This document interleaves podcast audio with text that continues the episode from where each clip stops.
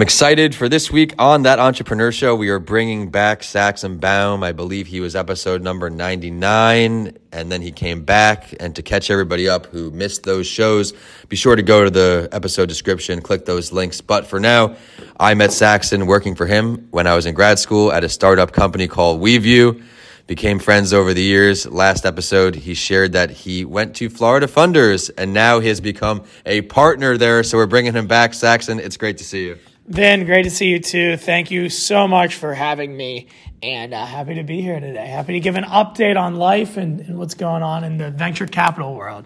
I love it. And there's a lot to talk about in that world for everybody who needs tips on how to become a partner. Stay tuned for that. But we're also going to dive into all things venture capital. Saxon, let's just play it out on a lower level. If people are unfamiliar with VC is, they've heard of it, but don't know what it really is about share that with them. Yeah, absolutely. I mean, venture capital is basically private capital that individual investors or investment firms invest into early stage businesses.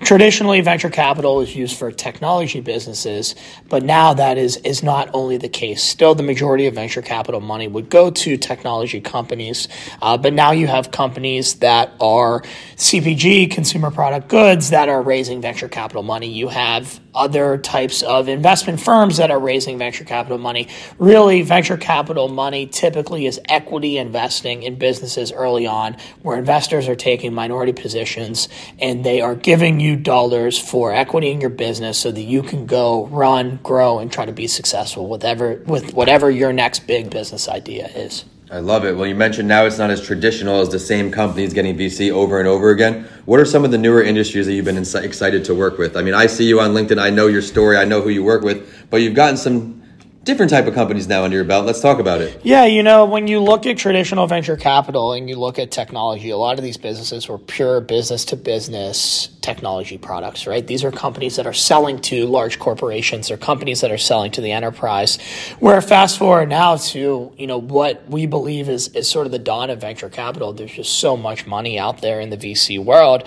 Um, you really see funding of everything. I mean, you see funding of sports teams, you see funding of less traditional uh, technology companies. There's a company that I'm involved in. It's a sports betting company called Betr, B E T R, and that's a venture capital backed business. I don't think if I would have told you 10 years ago that venture capital is investing in sports betting, not your local bookie, but sports betting, yeah. I think that you would have been very, very surprised about that. So, really, VC has become much more, um, much more widely I would say much more widely diversified in terms of, of what VCs are investing in. Specific VCs are investing in specific types of, of assets. So, depending on what your business does, venture capital investment might not be the best, but it might be. You know, it just depends on what you're trying to start. If you're trying to start a more traditional business, a traditional SMB, you know, maybe getting debt financing or some sort of lending from, uh, you know, SBA program or something like that might make more sense.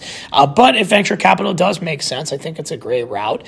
And um, I wouldn't say that it's a no strings attached route, but it's definitely a route where uh, you're going to get dollars from somebody. They're typically going to take a board seat. They're going to want to be involved in the company. They're going to want to help. But ultimately, uh, you know, there's there's no recourse with venture capital money. You know, worst comes to worst, your business goes under, you lose the money. You're not going to get sued by the venture capital firm. Now, we obviously want people to be strong stewards of our dollars. So I hate saying that, but you know that that is the reality behind what is venture capital. If someone's looking to go out there and try to find some venture cap, where do they start? Yeah, you know, the resources online are easy. So you type in Google, I have X business that looks like this. What are VCs that invest in this? And I always tell people, you know, build a list, a, a list of 100 venture capital firms, let's just say, and then you wean your way down. You start reaching out to those venture capital, those venture capitalists with a very dialed in pitch, right? If you're a podcast company and you're a media company, there's venture capital firms that only invest in media businesses. Why are you different than the person next to you in terms of your business, right? What's your differentiator? What's your Is it technology? Is it personnel?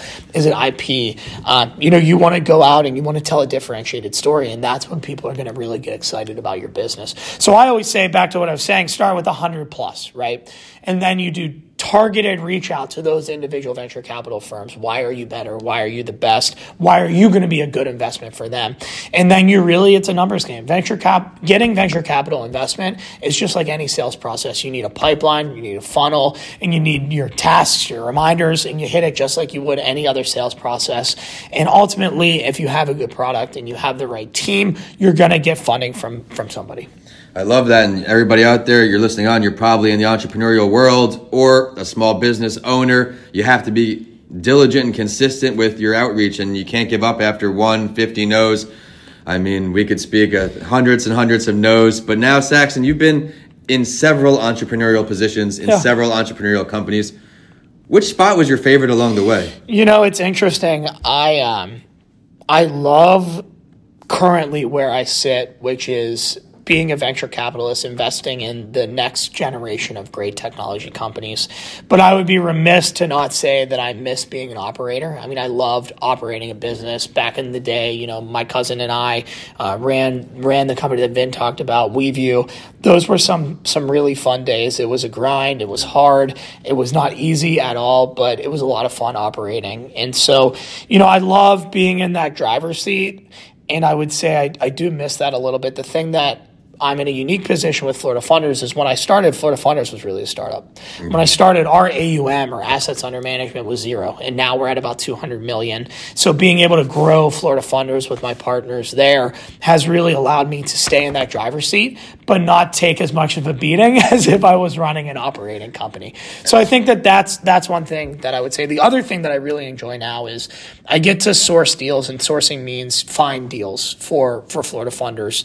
And when I find a deal that I really like and I bring it to the team and the team runs the due diligence and we end up investing, I really enjoy taking a board position. Yeah. And that allows me to, I always say, I'm not driving the car, I'm not even in the passenger seat, but at least I'm in the car. Right. Right. And so I think that just continuing to be surrounded by the smartest people possible and continuing to be surrounded by entrepreneurs is something that I will I will never uh, not be in in my career. I mean, I'm an entrepreneur through and through. I'm an operator, now investor, but the the innovation ecosystem runs in my blood.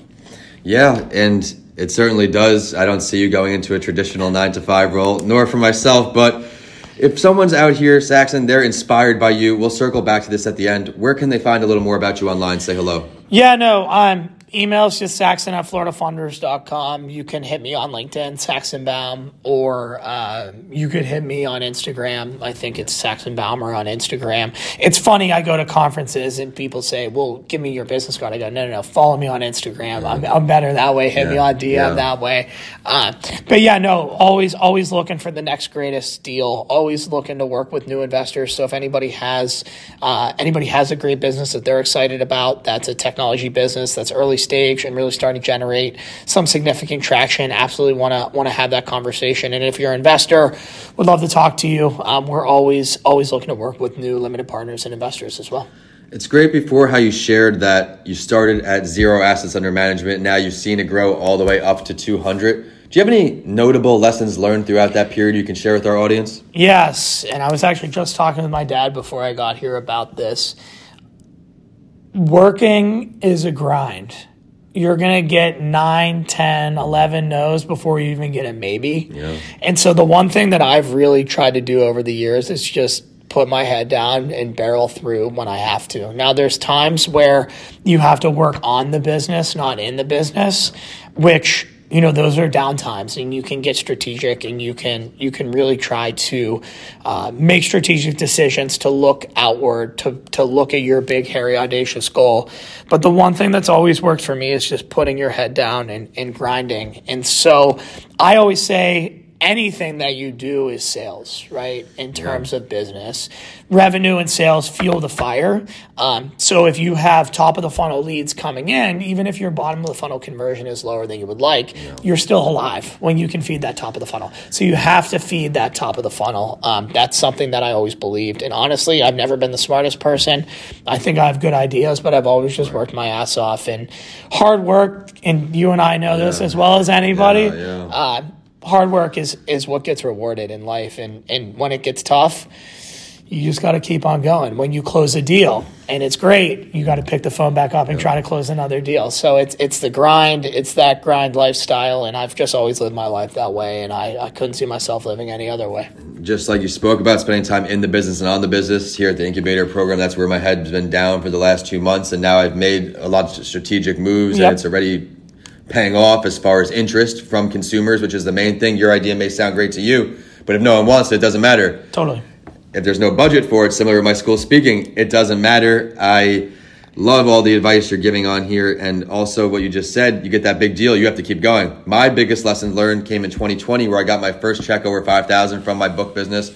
I sold a $6,000 package to the foster care system in Texas, where every senior graduating in the foster system in Texas got Mr. Lancy Talks Mental Health. I signed it. I get this deal. I'm like, my bills are covered for the, the year, like my basic bills. Like, so I'm not hungry for that next deal. I'm lackadaisical on it. But now I've learned that I close one deal.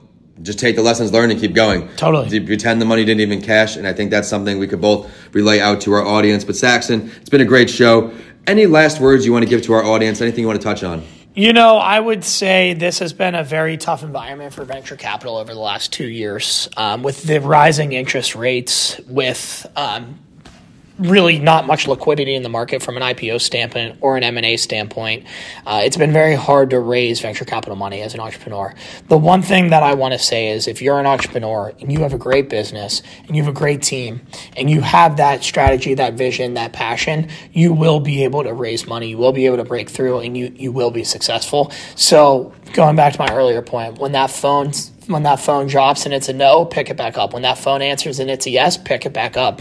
Never stop grinding. Keep on continuing to work, and uh, things will things will work itself out for sure. That's a great message, Saxon. It's always great to catch up with you and see you again. One more time with how we can get in touch with you, LinkedIn, all that. LinkedIn, Saxon Baum, uh, Instagram, Saxon Baumer, I believe, and then uh, email just saxon at floridafunders.com. Hit me any of those ways. If I don't get back to you immediately, hit me again. Uh, just like we said, keep on following up. If you want to get in touch with somebody, you just got to keep on making it happen. Sometimes it's not until that third email you get a response. That last try, you go out there and you say, What the hell, one more time. But everyone, be sure to go check him out online, say hello. He's a great resource to have. He is constantly evolving in the entrepreneurial circuits. And now, have you seen from operations all the way up from the middle of it to investing. He's got advice all the way through. And be sure to check me out. I am at Vincent A. Lancy on all social media. The show is at That Entrepreneur Show. And today we are both signing off here at the Lowth Center in Tampa Bay. Saxon, thanks again. Thank you, Vin, and thank you, everybody. Have a great weekend.